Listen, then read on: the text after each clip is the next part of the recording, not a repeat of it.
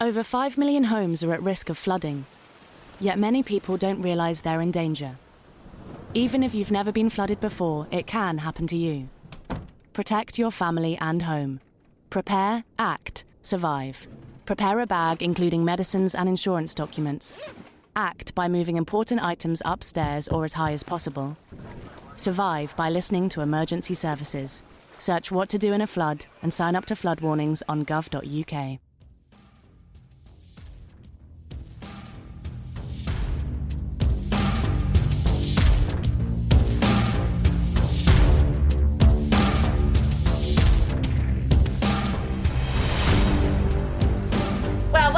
to the Women's Football Podcast. I'm Sioned David, and I'm back after a couple of weeks away from the pod. A big thank you to our producer Luke, who stepped in for me whilst I've been away. But it's good to be back, and we've got a really, really busy show for you today. Lots to talk about, lots to get through, including there was a blue moon over Wembley as Manchester City claim FA Cup glory. In the Championship, there are shocks galore as Liverpool and Leicester both slip up, and we have a new leader at the top of the table. We'll have a look back at the most recent round of international games, and of course, we'll have a roundup of all the action from the National League. Well, joining us to discuss everything this week is football journalist Mitul Samji. Mitchell, good to see you again. Yeah, good to see you too. And football fan and production coordinator Liv Griffiths. Hi, Liv. Hi, Sioned. Welcome back. Thanks. And I'm really pleased that making her debut on the Women's Football Podcast this, this week, it is Wales record goal scorer and current Watford ladies striker, Helen Ward. Helen, it's so good to have you on. Thanks for taking the time out to chat with us today. Thank you very much for having me on.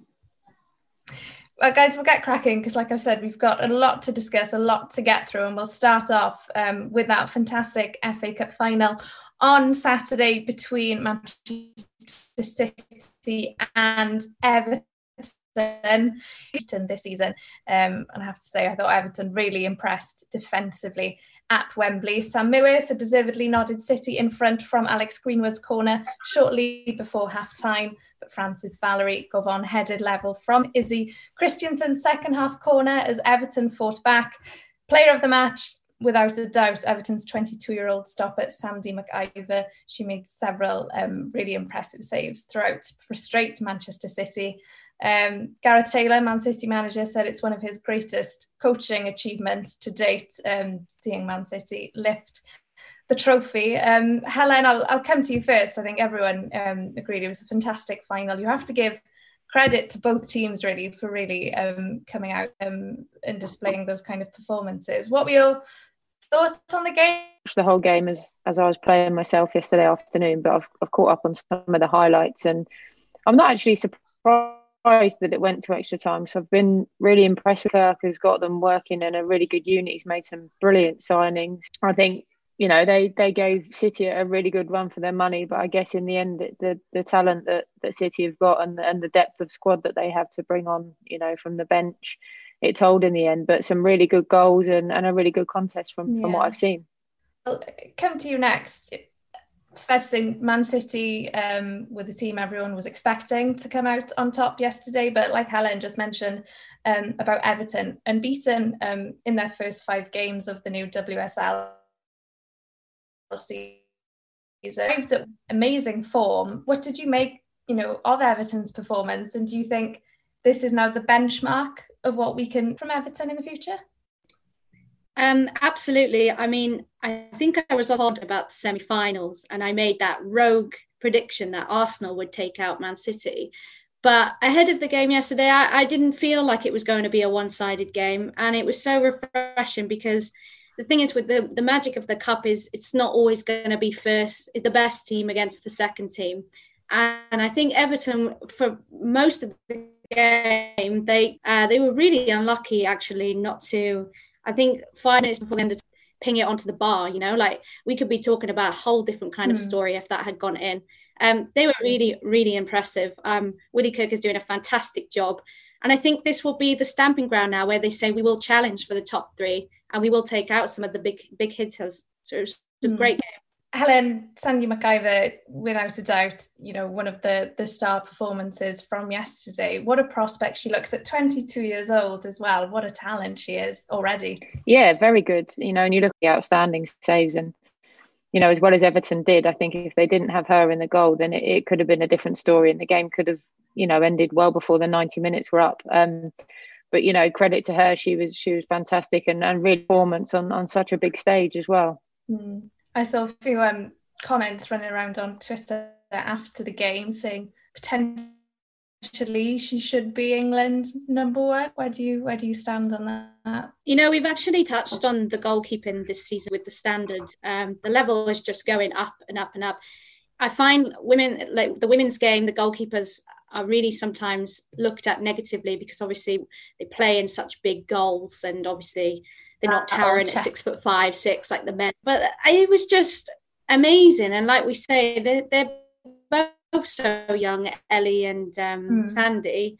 And you know, I would I would throw in got who you know I could definitely see them basically trying to outclass each other. You know, it's really promising for the Lionesses. And Phil picked a good game to go and watch yesterday. Yeah. Um, we'll touch on Man City's Sam Mewis big game player. Um, I have to say that girl knows how to win trophies. In the last four years, she's won three NWSL Shields, three NWSL Championships, one World Cup, and now one FA Cup. What did you, Helen? What did you make of her, her performance? She seems to have just slotted right into this Man City side, hasn't she? She has. She's a she's a class act, and you know the, the bits I've seen of her, she's she stood out literally head and shoulders above um, a lot of players on the pitch. She's she's got that physical presence, but she's also, you know, she's not just someone that can head the ball in. Sunday's results continued. City, Arsenal, and Chelsea's combined six season long dominance of the major domestic trophies in the English game. Not since Liverpool lifted the trophy, um, the league title, sorry, in 2014, has any other club um, then the modern day big three won the WSL, the Women's FA Cup, or the Continental League Cup.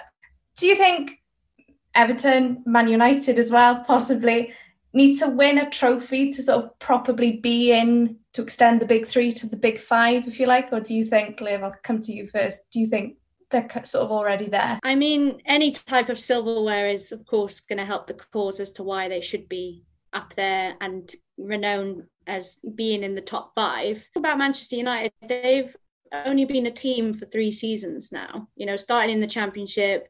So they're still trying to find their level and they've made some great signings as well this summer.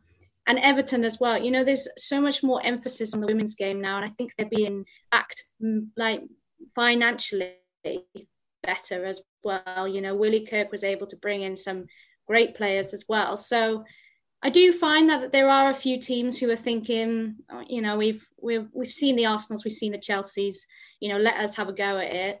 I'm just I'm just a bit skeptical that it's not all of the teams at the moment. I feel like there's still this massive divide from top five to bottom five with maybe a few teams that can get good results in the middle. So it'll be interesting to see. Ask me in three years and I'll let you know. Hopefully, we're still here in uh, in three years' time recording. Helen, it's um, it has to be just you know this debate. You're going to have sort of two sides to the story, but it's always going to be healthy in any league, really, to have more than you know your three sort of giant teams competing. Yeah, definitely. I think you have to sort of do it gradually in the sense of you've got the big three teams, and the stronger they get, you're going to get players then strengthening that that top tier at the beginning, you know, you're going to have youngsters at, at the likes of Chelsea and City that are going to want to go out and get game time. And so if they go to an Everton or they go to a Man United or a Reading or anyone else in that in that next level, that's then going to strengthen them and help them compete. So it might their own going to be strengthening the top and it's going to make that bigger divide. But I'm I'm of the opinion that, that it could have the opposite effect. Uh, it takes time, of course, because those players that do filter down might might not hit the ground running that you'd hope. But you know, like we've seen Everton, I think they've really stepped up to it this year with, with the signings they've made. And they're bridging that gap. They weren't far away yesterday. And, and I think they'll take results of some of the bigger teams during the season. The same with Man United. They've they've drawn with Chelsea already. That's no that's no mean feat. So I think you just have to be patient with it. It's not going to. You can't strengthen every level all at once. Um, so I think we have to just be patient, let the game grow, um, and then just see how it goes in the future. You know, it's getting stronger all the time because you're getting those players that are coming down from, from the championship because they want game, game time and they want it to fit in with their lifestyle perhaps a little bit more. And, and then that makes that league much better to watch. So you just have to have to be patient. And I think um, the whole game is, you know, as a um, as a spectacle will improve as a result of that. You've got Helen Sun who's uh, joining us this week as well. Um, we'll move on to the championship. Now, like we said, um, it was quite an exciting weekend for the championship. We've got Mitul joining us. Mitul leaders Durham didn't play, so that meant Liverpool, Leicester, or Sheffield United could go top. And you watched the game between Lewes and Liverpool. It was a very well deserved draw for Lewes as they fought back twice to get something out of this game. This was the first time they have conceded since the opening game of the season when they lost to Durham 3 0. They showed a lot of fight, determination, and courage against a side that have been free scoring recently 11 goals prior to this game. Ellie Hack's equaliser produced a grand finale towards the end of the game. But in quick succession, after the equaliser, Georgia Timms hits the post, followed by some great work from em- Emily Donovan. As for Liverpool, it was a missed opportunity and two points dropped. They played some great football at some um, some parts of the game. Uh, must say that we'll give credit to the club for keeping most of their players following their relegation from the WSL last season. And fresh from her winner um, in Minsk, we'll hear from Liverpool striker Rachel Furness shortly. But first, we can hear from Lewes striker Katie Rood. How do you assess the team? Um, I think I think we dominated most of the game. I just think we needed to manage it a bit better you know we've went ahead and not managed the game and we've went ahead twice and not managed the game well enough and you know we've got to look at ourselves and, and be better next week. I think there's always things to improve on every game. Um, you know as, as a team as individuals I think a lot of us can build on that from today try and take the positives out of it and um, just clear up and manage the game better you know not to let teams back in. Mm. how impressed have you been with Rinsola's performance yeah, very well. We know what we know what Rinsola is about. Um, you know, we know how good she is on that wing. I just think we needed to maybe use that a bit more in the second half to to get a bit more joy. But you know, it's it's a team performance at the end of the day. So we take it as a team when we win, and we'll take it when it's not so good. And there's a lot of improvements to be to be made. And there's any positives you can take from today's game? Yeah, like you know, we've we've took a point away from home. We haven't been beaten. Um, Lewes haven't conceded many goals this season, so it was, you know, we scored two away from home. Um, so there's positives. We did play some good football at times, but um, yeah, we need to regroup and um, come together and be better next week. And last week, how, how hard did Lewes um, made, made you play throughout the game? Because they've been much more regarded as more of a solid defensive team. So how does it feel even scoring two goals today? Because they've kept most of the games they've kept as clean sheets. Yeah, it is positive. It's it's good that we've been able to to break them down. Um, they have been very strong this season and they haven't conceded a lot of goals, so we can't take the positives away from that, that we've scored two away goals. Well, Leicester travelled down to the capital to face a London City side who only won their first game last time out, but the form book was turned on its head. Melissa Phillips' side came from behind and ran out as 4 1 winners. How surprising is that win, Liv? I don't think anyone really saw that coming, did they? Um, I think it's a massive boost for London City. Um, obviously, they've their manager left a few weeks ago, so they've had a change over there, and they haven't managed to pick up many wins um, this season. But it's still early days. Leicester will feel like they could have um, capitalised on Liverpool's draw and tried to make the top three a lot more interesting. So they'll be looking at that and thinking that the scoreline doesn't reflect how they've started the season. Um, so I've said this before with the championship, it's very up and down in terms of week in, week out, the same teams are not beating the ones that they should. So with Sheffield as well in the mix, I think Leicester will be looking at this as an opportunity that they should have been hitting. Well, Sheffield United sit top of the pile after their win over Crystal Palace. Goals from Jade Pennock and Courtney Sweetman Kirk in the space of five second half minutes set the Blades on their way to an important win. And Katie Wilkinson wrapped things up with just a quarter of an hour remaining. Neil Redfearn's side now remain unbeaten. It was also a good day for London Bees, who recorded their first win of the campaign against Charlton, Georgia Roberts, with the only goal of that game. And Coventry United's game against Blackburn Rovers was postponed after Coventry confirmed that members of their first team squad have tested positive for COVID 19. The squad has now entered a period of isolation and a new date will be announced in due course. There's three or four teams that will all think that they've got a good chance of, of winning promotion and winning the league. Um, you know, Liverpool obviously coming down from the WSL last season, and they retained a good number of players, including Rachel Furness, as you you know we've we've mentioned already, and, and she's she's a superstar for them. She scores so many goals. She's so important, but they've also got a lot of other players with WSL experience, so they'll they'll be disappointed in in not winning yesterday. Leicester have gone professional, so they're obviously having a lot more training time. They've also recruited really well.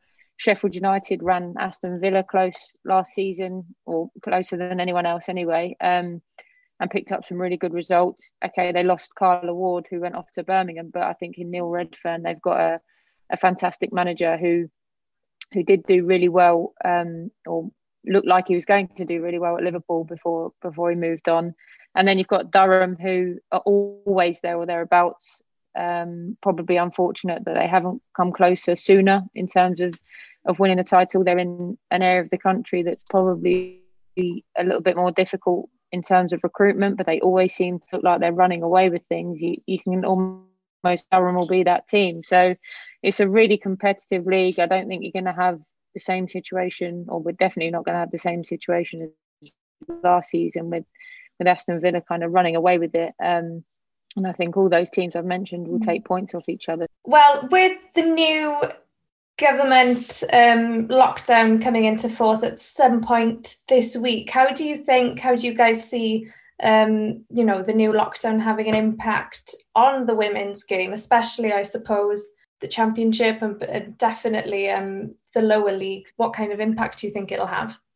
Yesterday may have been our last game for long um, and we kind of went into it with that mentality of if it's going to be the last game perhaps of 2020 then let's make the most of it. Um, and you know reading bits and bobs there's so much different stuff online at the moment. You can you can take different angles from it. Um, but the main line of elite sport can carry on because of testing protocols makes you think well we might been a little bit of trouble because we're obviously not being tested to a team, if you like, have mandatory testing in the men's game. So, and they've been told that they can carry on. So it's a bit up in the air in terms of what elite means.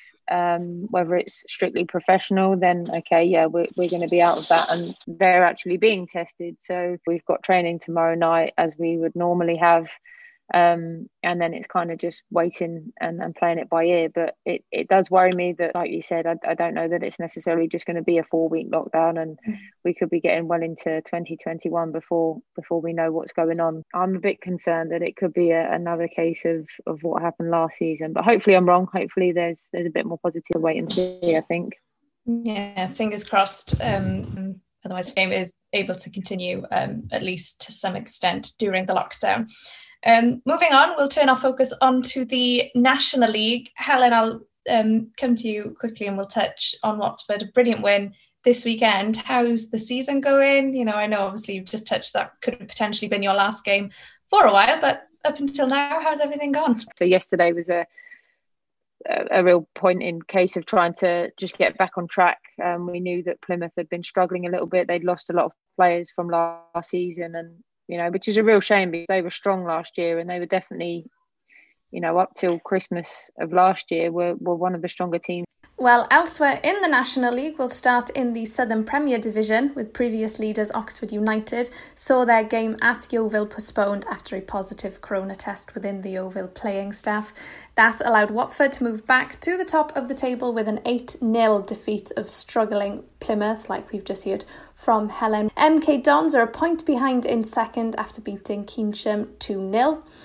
Oxford, well, they're now third, also a point behind, but with that game at Yeovil in hand, Portsmouth had gone through October unbeaten but came unstuck 1 0 at Crawley Wasps, with former Wales international Emma Plewa getting the winner.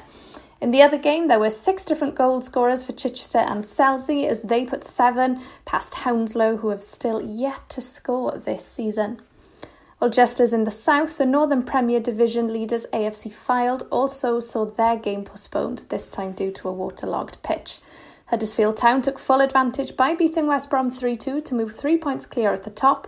Fylde are now in second, with Derby in third following their 3 1 win over Burnley. Sunderland edged out Nottingham Forest, winning by a goal to nil. Keira Ramshaw getting the second half winner, while Middlesbrough won 2 1 against Loughborough. Hull City against Sheffield was also postponed. And as we head into a possible four week period without football, a quick look at how the fourth tier National League table stands. Wolves have won six out of six in Division 1 Midlands with a plus 34 goal difference. Chester Le Street Town are four points clear at the top of Division 1 North. Ipswich Town have a 100% record after four games in Division 1 South East, while Southampton FC Women and Chesham United are joint leaders in Division 1 South West. Well, we'll turn our focus on to the international fixtures um, that have happened over the past week or so. Now, Wales is narrow defeat to Norway um, means their hopes of qualifying um, for a first major tournament are now out of their hands pretty much. Um, one goal from Norway and that 1 0 win at the Cardiff City Stadium um, was enough. Jayne Ludlow's team went into the clash in second place um, in the group, but their defeat combined with Northern Ireland winning 1 0 um, against Belarus um, means Wales's Euro playoff hopes have taken um, a bit of a blow to say the least. Helen, of course, we'll come to you. You were you, you were playing in the game. How much of a blow was it, and how difficult was it as a team and as a group of players to come off that pitch after 90 minutes, um, knowing that it just wasn't quite enough? Yeah, it was really tough, and we sort of had the same situation um, last month or in September, I should say, where we've lost narrowly 1 0 to them again. Um, and we've come close to scoring. We've rattled them, especially in the in the last 20 minutes of both games. Mm. Um, but I think the trouble we've had is that we're, we're relying on trying to get a result out of one of the best teams in the world when perhaps it was the, the results earlier in the group that, that are going to potentially cost us if um, if we can't get ourselves in ahead of Northern Ireland. Um, with the way it works in terms of it going to head to head rather than goal difference, which is frustrating because our goal difference is pretty good. You know, we've only conceded two goals against Norway in comparison to Northern Ireland's 12. Um, but that is the rules, and, and we knew that going into the the competition. So the, the, the draws home and away to Northern Ireland could potentially be the, the results that cost us. Um, but we've, you know, there's still one more game to go for us, and Northern Ireland, okay, it's in their hands, but they've still got to go and, and get results in their two remaining games as well. And, and Belarus isn't an easy game, as we found away. Um, they obviously they'll be buoyed by the fact they beat them last time out, but we have to we have to hope and and if we go into our final game. Um, and Belarus have done us a favour a few days beforehand, then then we have to make the most of that. But it was difficult, and we're proud of the performances we've put in against Norway um, in both games, but like you said, it just wasn't just wasn't enough on this occasion. Um, we're just hoping we get a second chance and a second bite at the cherry. Because hmm. looking at Norway, a lot of people um, obviously consider them as the best team in Europe. For me personally, I think they're up there with some of the best um, in the world. The talent they have um, on the pitch, um, I think is is fantastic. I was listening to um, Jess Fishlock um, spoke to the BBC after the game, and you could hear in her voice just how dejected she was, how low she felt, and I just thought, oh my gosh, it must be that dressing room must have been quite a tough place to be after the game. It was. It was very flat.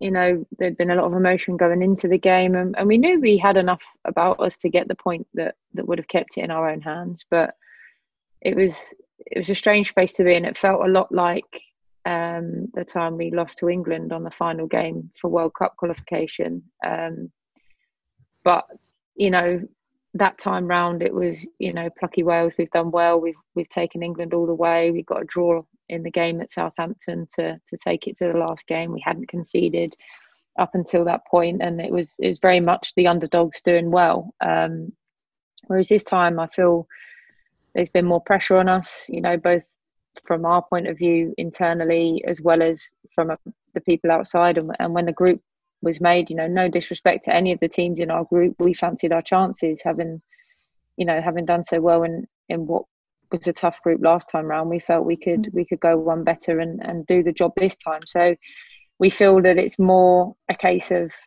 it's on us rather than just being unlucky. We we kind of have to take responsibility for for what has gone wrong or not quite gone right in this campaign so far. Um, so it was it was a difficult place to be, and, and if I'm honest, this this whole week has been a bit tough since since that game. You know, physically and mentally, it took a lot out of me personally, and I'm, I'm sure a lot of the girls feel the same. Um, but we do have to pick ourselves up. Um, hopefully, the international fish, fixtures go ahead as planned at the end of the month. Um, and you know, fingers crossed we can we can have a bit of a, a saviour from Belarus and, and go into our final game with everything to play for.